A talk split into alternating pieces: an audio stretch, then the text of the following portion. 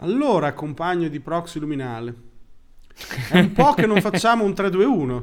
Io continuo a Eh. chiamarlo perché bisogna che lo facciamo un 3-2-1. Hai ragione, hai ragione. È che abbiamo, abbiamo veramente spremuto tutte le nostre fantasie per, per passare questa cazzo di pandemia, che non è ancora passata. Esatto. L'unica cosa che è passata è la nostra fantasia nel trovare nuovi spunti per un 3-2-1. Possiamo eventualmente Quindi? citare la- una delle nostre puntate precedenti dove parliamo di criptovalute e fare un 3-2-1 con 3 cripto. Tanto per...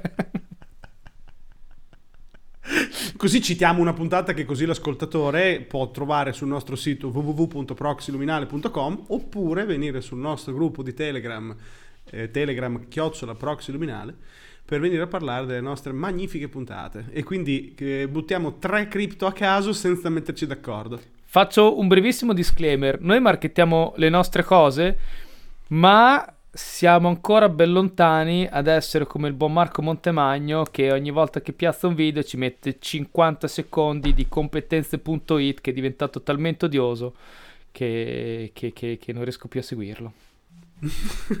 Perfetto. Torniamo a Questo 3-2-1. era una chicca extraluminale. Magari dopo parliamo di competenze malposte. Ah, no, Montemagno è una rantata clamorosa ultimamente. Dopo no. registriamo la puntata che sentirete prima di questa. perché noi siamo su Proxy Luminale. Il concetto del tempo è totalmente relativo. Quindi... Ma certo, come minimo, è come dovrebbe essere, come dovrebbe essere. Allora, pronti? Tre cripto a caso. Tre cripto a caso. Vai. Vai. Porca. Bitcoin. Binance. Ripple. Ripple. Una l'abbiamo detto uguale. Una l'abbiamo presa. Oltretutto la, la più La più becera scarsa. che c'è, sì. la più merda che c'è è Ripple. Ma stasera non parliamo di criptovalute. non Se volete di parlare di criptovalute, andate sul sito, come ha detto il buon vecchio scalo. Eh, buono e vecchio entrambe. E... andate sul nostro sito e andate a cercare eh, la puntata sulle cripto.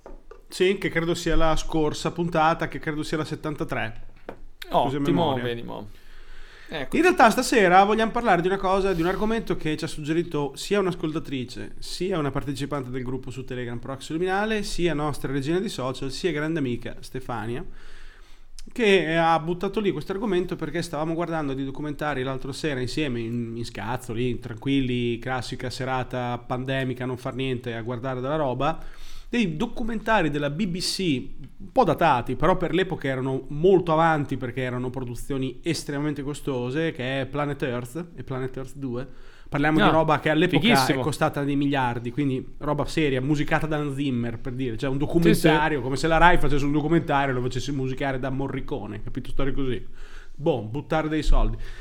E, fa, e questo documentario mostra in varie puntate po- degli argomenti legati al mondo, al nostro mondo, alla Terra, eh, facendo vedere posti peculiari, posti strani e posti, volendo, estremi. E da lì che è nata la- l'osservazione di Stefania perfetta per proxy luminale, cioè che nel nostro pianeta Terra in realtà eh, noi siamo abituati a vivere in una sfera naturale abbastanza controllata, abbastanza diciamo nella norma per l'umano, quindi dove riusciamo ge- genericamente a vivere senza troppi problemi, in realtà il pianeta Terra eh, custodisce scenari, cari a proxy luminale, estremamente estremi, che è un estremo al quadrato. Talmente estremo che è estremamente estremo. Esatto, nel, documentario faceva giorno. vedere deserti con- dove non piove da 30 anni, con più 80 gradi al, al sole, faceva vedere posti dove non tramonta, dove non, non nasce il sole per 4 mesi e ci sono meno 80 gradi,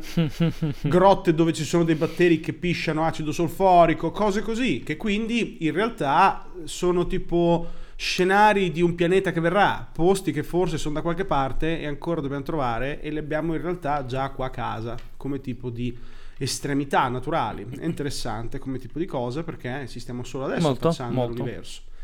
E quindi già in casa abbiamo cose che ci possono far vedere, ci possono Mm. dare una- un accenno di quello che potremo trovare vagando nello spazio a zonzo. Mi Fighissimo, interessava vero? questo argomento qua. Tu, per esempio, sei stato in Venezuela, Yes. giusto?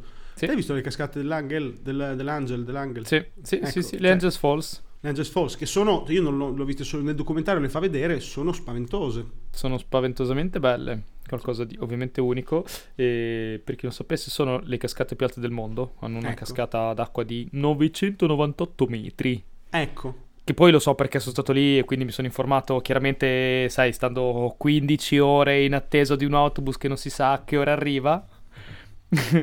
e, quindi mi sono letto un po' di cose. Fatto sta che sì, sono spettacolari in mezzo, in, in mezzo a una foresta impervia dove non c'è veramente traccia dell'uomo.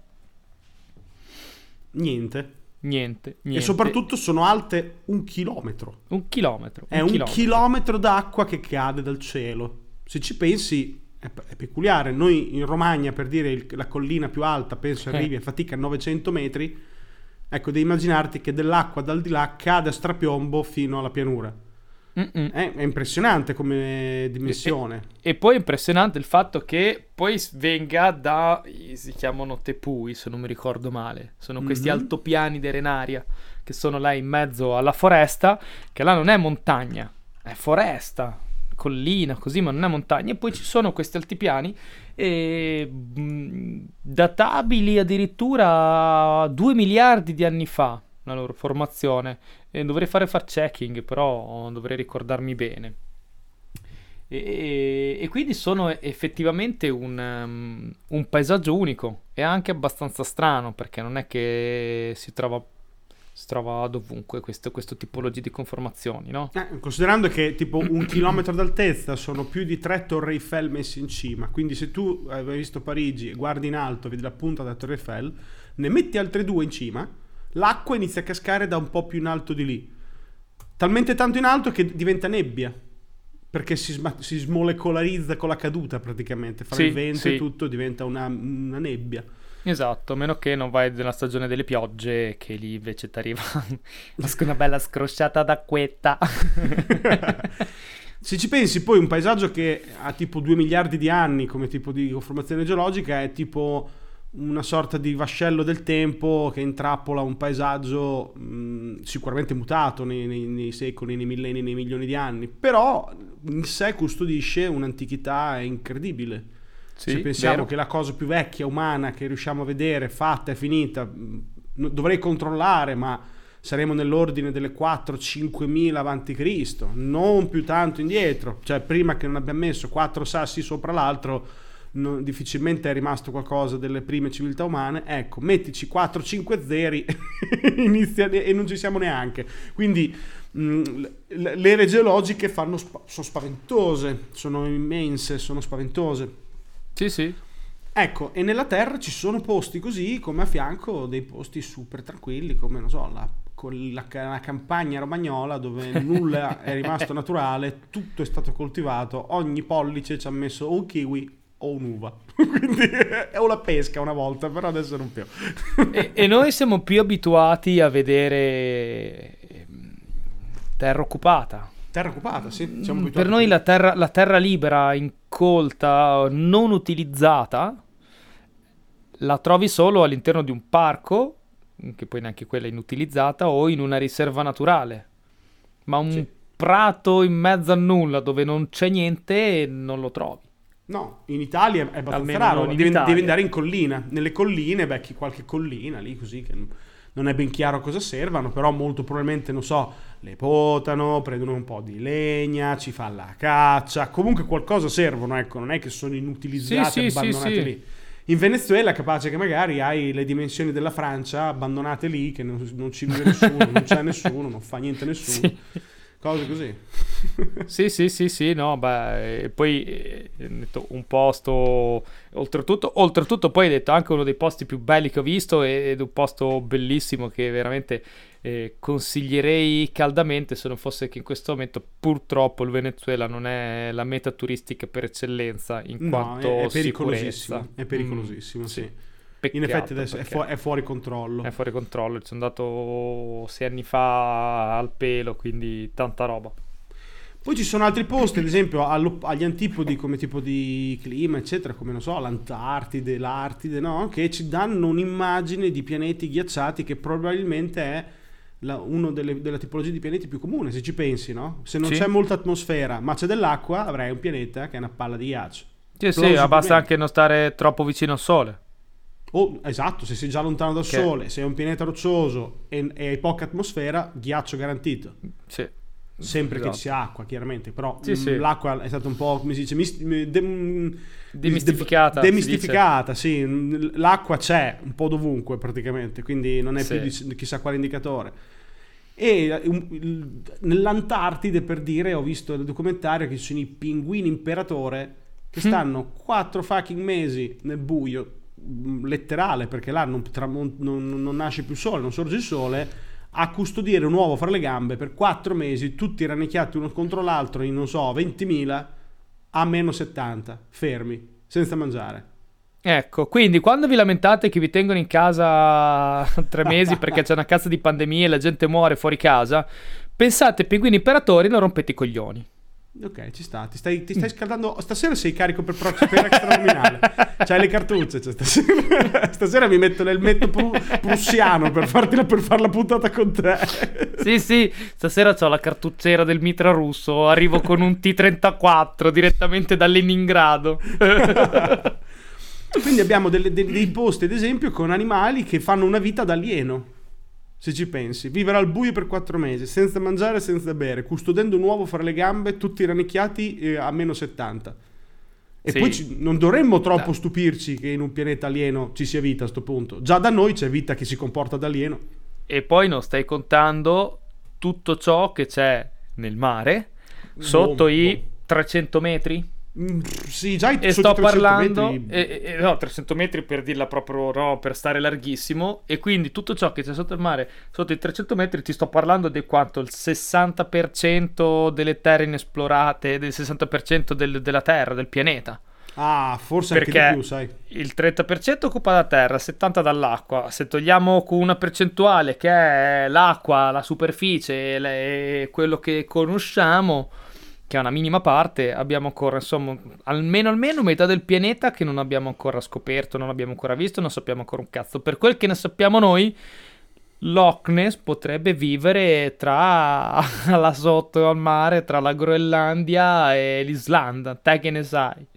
Ma guarda, potenzi- Così. ci sono dei mostri letterali. Loch Ness vive.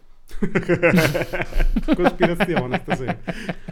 La- cioè, ci sono so- sotto i 1000-1500 metri già ci viene da pensare che sia impossibile che ci viva della roba ebbene è pieno è pieno di vita al buio e poi scendi scendi scendi hanno trovato vita sulla Sì, fossa delle Le Marianne Marianne, quei batteri di 10 cui parlavi prima. sì, sono li hanno trovati lì.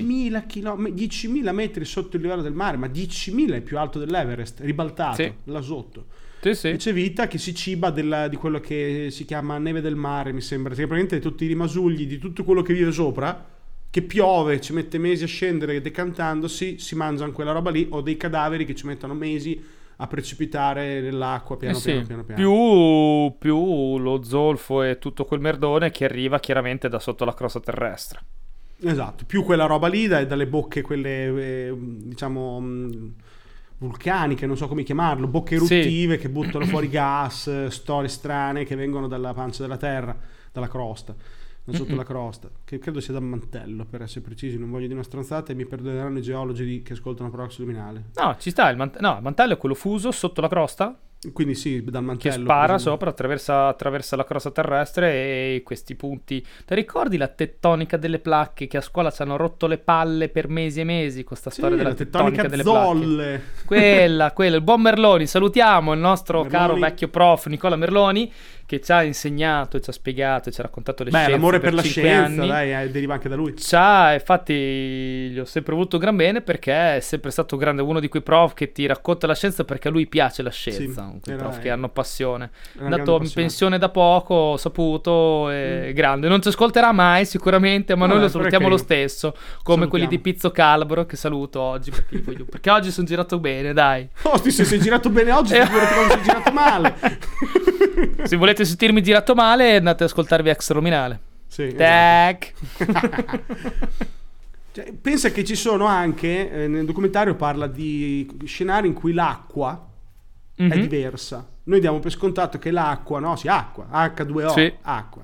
In realtà già sul pianeta Terra ci sono diverse forme d'acqua particolari Sì. che sono anche in questo caso dei, dei- dei piccoli glimpse di come potrebbe essere l'acqua in altri pianeti. Ad esempio, ovviamente l'acqua salata e l'acqua dolce, banale, chiaramente. Ma anche c'è- acque salate, tra i mari, i mari sono diversi tra di loro. Esatto, cambia la salinità. C'è proprio una linea di confine che separa gli oceani, che ha un nome particolare, non ricordo, ma un nome particolare, ehm, che separa proprio gli oceani e si vede in quel punto lì che i- i- l'acqua dei, degli dei due oceani che, si, che, si, che, con- che confinano non si mischia, non si riescono a mischiare perché sono due tipi di acque diverse, composizione, salinità, un sacco di Esatto. cose, insomma.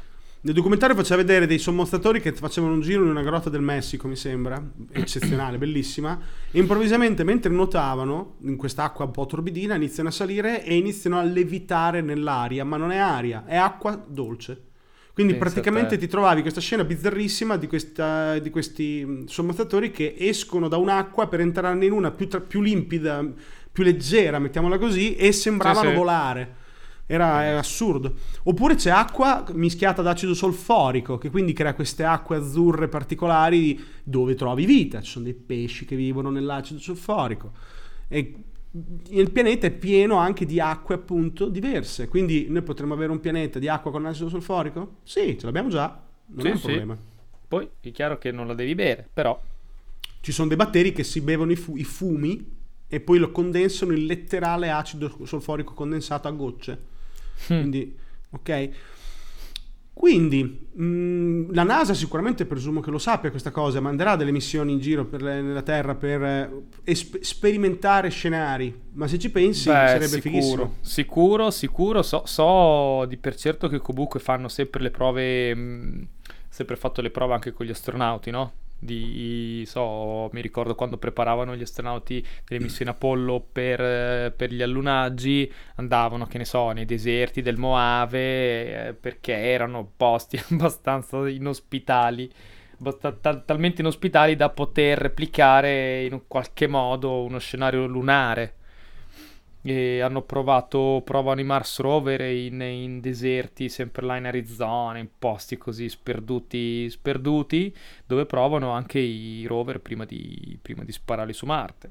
Ah, se ci pensi, hai visto le foto di Perseverance? Ho visto delle foto che sono ragazzi spettacolari. Però hai notato Molto come noi bello. eravamo abituati a occhio a vedere un Marte fatto in eh, bassa risoluzione, con i colori un po' strani da telecamera degli anni del, primi del 2000 e adesso con una ultra HD 4K, con non so che cosa sia, con colori Sarà naturali. 8K almeno. In realtà Marte non mi sembra tanto alieno. Ma eh, non ti sembra tanto alieno? Lo sai perché ho pensato la stessa cosa. Non ti sembra tanto alieno perché sono vent'anni che vedi delle foto di Marte. Però io le vedevo con Tu conosci diversi. meglio Marte di Yellowstone. Tu conosci meglio Marte, hai visto più foto di Marte de, che ne so, prende il Kazakistan. Probabile. Del Turkmenistan sicuramente. Non so neanche dov'è nella mappa Ok, dell'America il ecco. Turkmenistan, quindi... Quindi...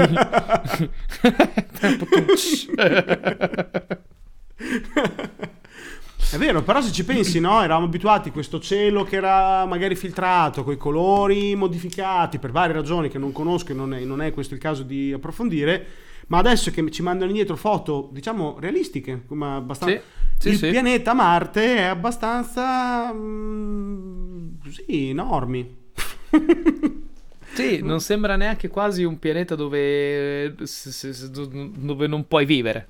Sì, sembra, non è, non è molto più inospitale appunto dell'Arizona o il Mojave o la, la Death Valley, cioè non mi sembra così tanto inospitale. Chiaro che ci saranno meno 80 gradi e l'atmosfera fa schifo e la gravità è un terzo, quindi probabilmente sì, è inospitale, però... però se ci pensi è strano, no? Siamo abituati con queste immagini no? del pianeti È vero, esterni, è vero. se fossero chissà che cosa di differente, poi alla fine probabilmente quando andremo a scoprire i pianeti e metteremo piedi su delle rocce di qualche tipo, ci guarderemo intorno e prima di trovare un posto davvero diverso dalla Terra, in tutti i suoi aspetti, forse Ma- ci vorrà. Eh, sai, eh, secondo me fuori dal sistema solare, eh, scusa, all'interno del sistema solare, di posti tanto, tanto, tanto diversi dalla Terra, eh, secondo me fa fatica a trovarli. Forse Ok, Venere... al netto, eh, stavo per dire appunto, al netto di particolari composizioni come può essere Venere perché c'ha, eh, cos'è Venere che c'ha i mari di, di metano, No, quello è Titano. Titano. Sì. Ok. Però insomma dico, sono sempre situazioni all'interno della capacità di, di- di- di, mh, della bit- fantasia umana. Della ok, fantasia sì. umana. Sì, sono comunque immaginabili.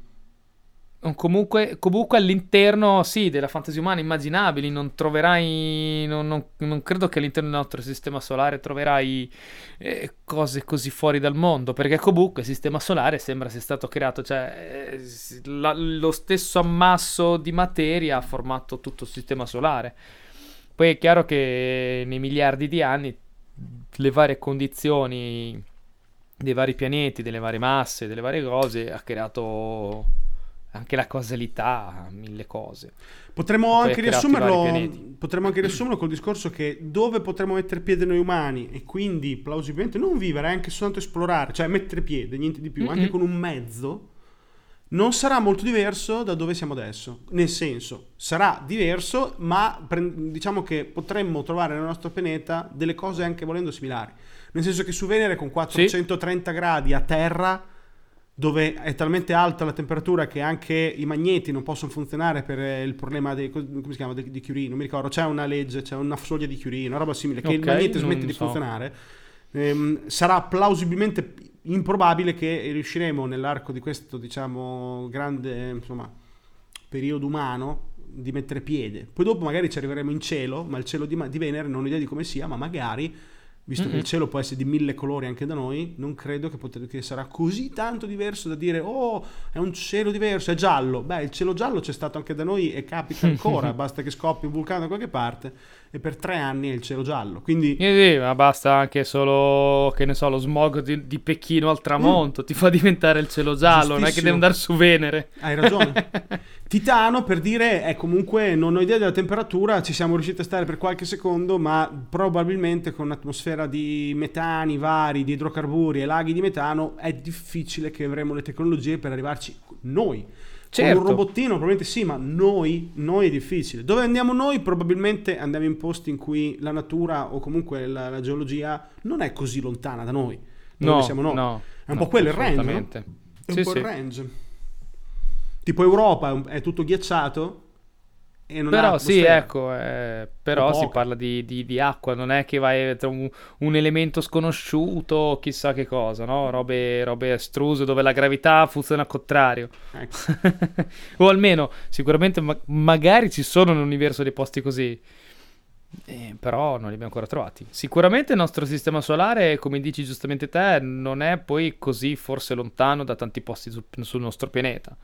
Che è effettivamente una perla super eterogenea di posti, climi, eh, eh, incroci Sì. di climi, terreni e robe varie, no? Sì. Che ti, ti- che ti permette di vedere un sacco di, di- di- posti diversi, fantastici e tremendi allo stesso tempo. Poi pensa che noi comunque, tu prima hai citato la tettonica delle zolle, no? La Terra cambia negli anni, nei secoli, nei millenni, nei decine di millenni, cambia. E quindi noi in realtà se avessimo una macchina del tempo potremmo vedere 5-6 miliardi di anni dal nostro pianeta in condizioni totalmente diverse. C'è stata una fase Sì. in cui eravamo una palla di fuoco praticamente, c'è stata Sì, una sì, fase... Siamo stati anche una palla di ghiaccio per colpa di, di- di- mi pare dei cianobatteri del cazzo che hanno scoperto che era buonissimo l'ossigeno e, hanno, e hanno fatto un gran casino, stare così. Quindi eh, cioè, è capitato che siamo diventati una palla di ghiaccio per, non so, 5 milioni di anni. Ecco, è capitato. Quindi Mm-mm. mm, il pianeta ha vissuto tante fasi e, talmente eterogenee che mm, magari ci sono stati laghi circolari di dimensioni abissali, chissà dove, che adesso non sono più. Montagne più alte de- del- dell'Everest? Possibile, Possibile. possibilissimo, anzi, Sì, sì. possibilissimo. Cioè, non, non stupirebbe. Mm, considera che l'Everest è lo scontro fra l'India e il blocco russo, no? Mi sembra, Sì. il blocco euroasiatico. Il blocco sovietico. Blocco sovietico. E ha creato l'Everest che crea i monsoni per il fatto che tutta l'aria mm, umida si scontra lì, si, si carica d'acqua e va giù e, cre- e crea i monsoni. sì. Però dall'altra parte fa il deserto. Quindi assurda sta una- cosa, eh. Una catena montuosa cambia i climi di mezzo pianeta. Sì.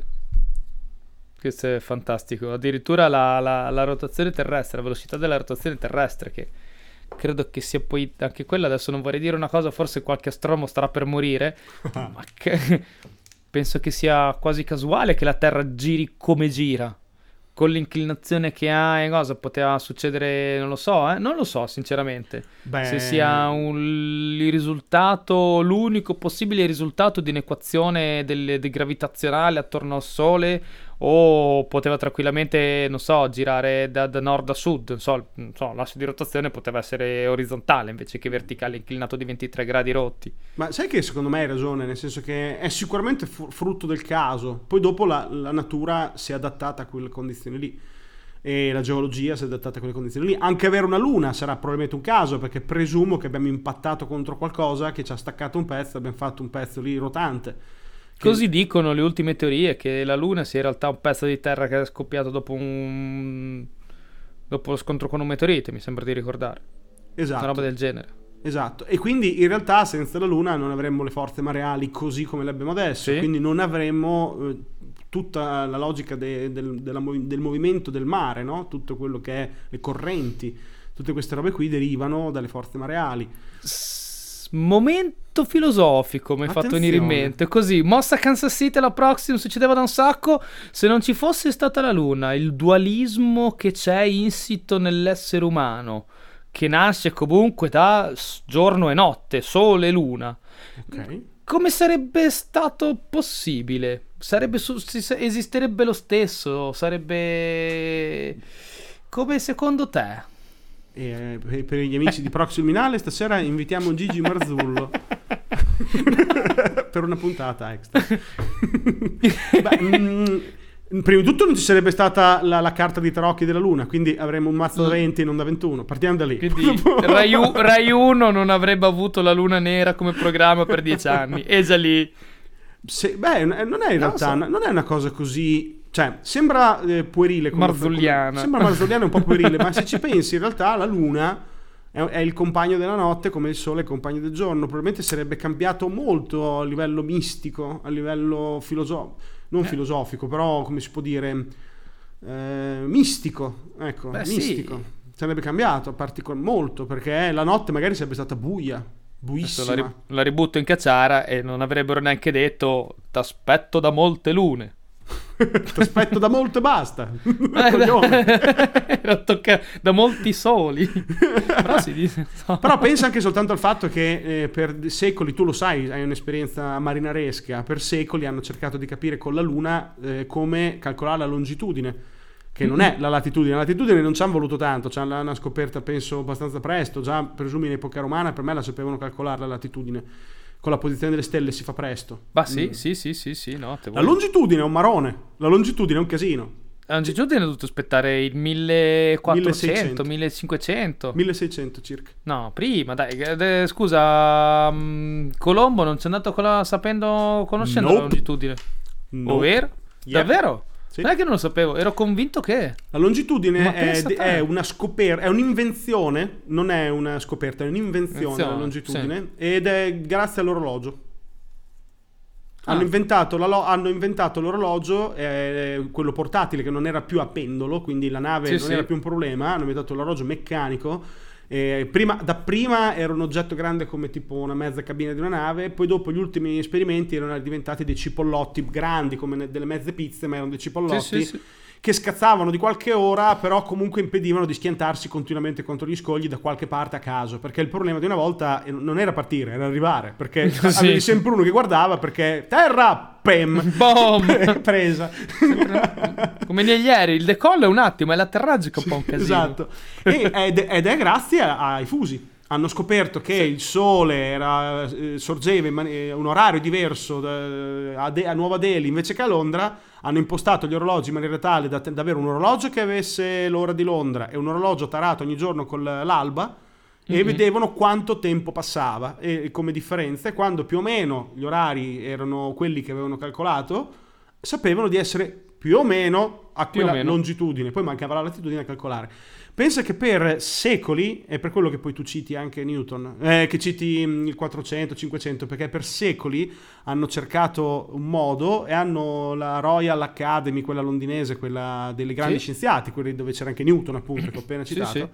Ehm, avevano indetto un bando per scoprirla di- con delle cifre as- letteralmente astronomiche per, per- per chi scopriva un calcolo lunare o stellare per la longitudine e ci hanno provato tutti. Era la pietra filosofale dell'astronomia, nel senso che eh. Newton si era ossessionato con la Luna, per dire, era convinto che con ehm, i lunari, con i calcoli della precessione, tutta questa roba qua, ehm, fosse, fosse possibile calcolare la longitudine, non ce l'ha mai fatta in realtà. Poi è arrivato un coglione che faceva orologi per i pendoli, per ehm, le chiese, Ah, Lettera- era un tizio che faceva orologi di- per le chiese e ha prodotto un orologio con diversi legni che non avevano attrito, che non si deformavano con le temperature, con l'umidità, eccetera.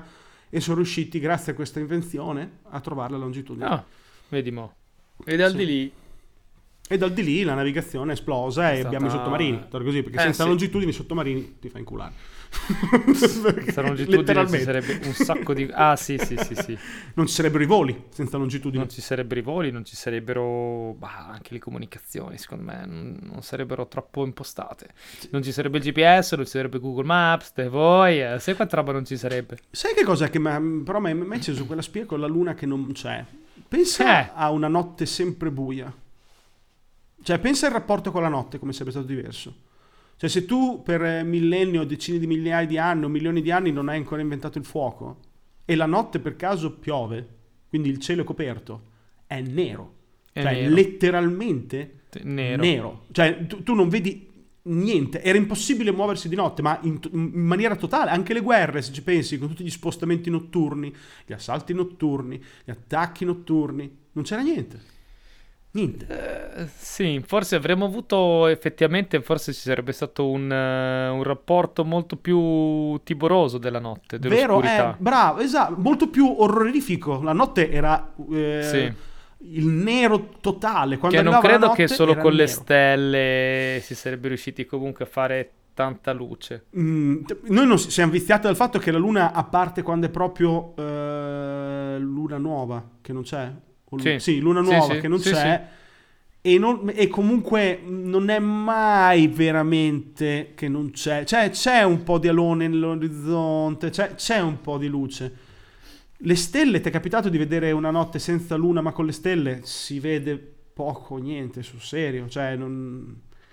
È quasi Si vedono bene le stelle, ma non si vede un cazzo. non si vede niente, è difficile muoversi. Quando c'è la luna, invece, una bella luna forte, soprattutto in posti dove la luna è bella visibile perché non c'è smog, cioè, ci si muove bene volendo, non è un grossissimo problema. Vedi anche quasi l'orizzonte perché vedi, ad Sì. esempio, i- i- le ombre delle montagne, delle colline, delle foreste, cose così. Vero? Quindi la notte sarebbe stata terrificante finché non inventavamo il fuoco. Quindi dopo il fuoco avrebbe avuto un valore ancora più simbolico perché era la luce che ti guidava, ma sul serio, nel senso che se no, Sì, niente. sì. Cioè, E ti perdevi forse- andare a pisciare in mezzo alla foresta, letteralmente. Uscivi per pisciare e non tornavi più. Ciao. Però forse avremmo avuto degli occhi diversi. Ci saremmo evoluti Eh. in maniera diversa. Un po' come i gatti. Questo è interessante. Avremmo sfruttato molto di più il- la minima luce delle stelle per avere più possibilità di vedere al buio, senza la luna. Vero. Pensa a tutti gli animali che comunque hanno vita notturna perché di giorno è pericoloso, perché di giorno eh, per varie ragioni è pieno di animali, soprattutto piccoli, che vivono di notte Sì, per sì. ragioni loro, biologiche. Erano animali che sarebbero dovuti mh, venire su diversi perché senza la luce della luna immagino che possa essere diverso l'occhio, come dici te. Quindi Mm-mm. debba essere diverso l'occhio. Mm, Mm. È un'ipotesi assolutamente credibile. Forse sarebbe stato anche molto più distinzione dei due mondi, il mondo di giorno e il mondo di notte. Ah, era Invece netto. che l'upside down ci sarebbe stato il, non so, destra-sinistra, come cazzo giorno-notte. il bianco e il nero. Ah, Lo yin e lo yang. Però molto di più. sì, eh, eh, sicuramente sì, eh, perché eh, sarebbe stato semplicemente più carico di, di- di orrore. Mm, gi- già la notte comunque porta timore, ma se c'è la luna, che è- eh, no, la luna fa un po' quella, mm, è considerata un po' mm, anche mm, malinconica, no? la luce della luna sbianca Sì. Se è tutto buio, è buio, buio, buio. No, è proprio un altro tipo di... C'è poca malinconia col buio, col buio non c'è la malinconia, col buio non c'è... C'è il terrore. esatto, c'è il terrore. Quindi, per eh, diciamo mm, sintetizzare questa cosa, noi mh, mm, il nostro pianeta, mh, mm, anche se non abbiamo mai diciamo, visto tutto e nessuno di noi lo vedrà mai tutto, anche se abbiamo fatto una puntata dove parlavamo di obiettivi, no? se uno avesse 20 sì. anni di vita cosa potrebbe fare, abbiamo parlato entrambi di viaggi, no? viaggiare, vedere tutto, ma in realtà il pianeta è talmente pieno di posti che probabilmente non basta uno o due vite per vederli tutti nella no. loro, eh, come si dice, varietà ci sono non varietà troppo, troppo, troppo, troppo vaste. E chissà che pianeti fai. magari simili alla Terra, quindi con la tettonica zolle, con una luna, con quindi una ampissima varietà e varianza nei secoli e nei millenni, chissà cosa ci aspetta là fuori. No, lo sai che è una domanda che so che c'è, ma non voglio pormi. Perché? Perché poi mi incazzo che so che non riesco a vedere tutto. Come fai a vivere sapendo che ci sono delle cose che non riuscirai mai a vedere nella tua vita? È vero. Eh, sono già limiti che ti poni ancora prima di pensare che se esistono dei limiti. Appena ci pensi, tac, limite. Porca troia. Come? È un senso di incompletezza che non potrei mai com- colmare. Di impotenza, è un senso di impotenza che non potrei colmare, ma non per una qual- non, non c'è nessun motivo tecnico, tattico, strategico, di cosa, di caos, niente. Gli anni. Il tempo che mi è concesso su questo mondo non è abbastanza per vederlo tutto. Eh! Ironia del cazzo.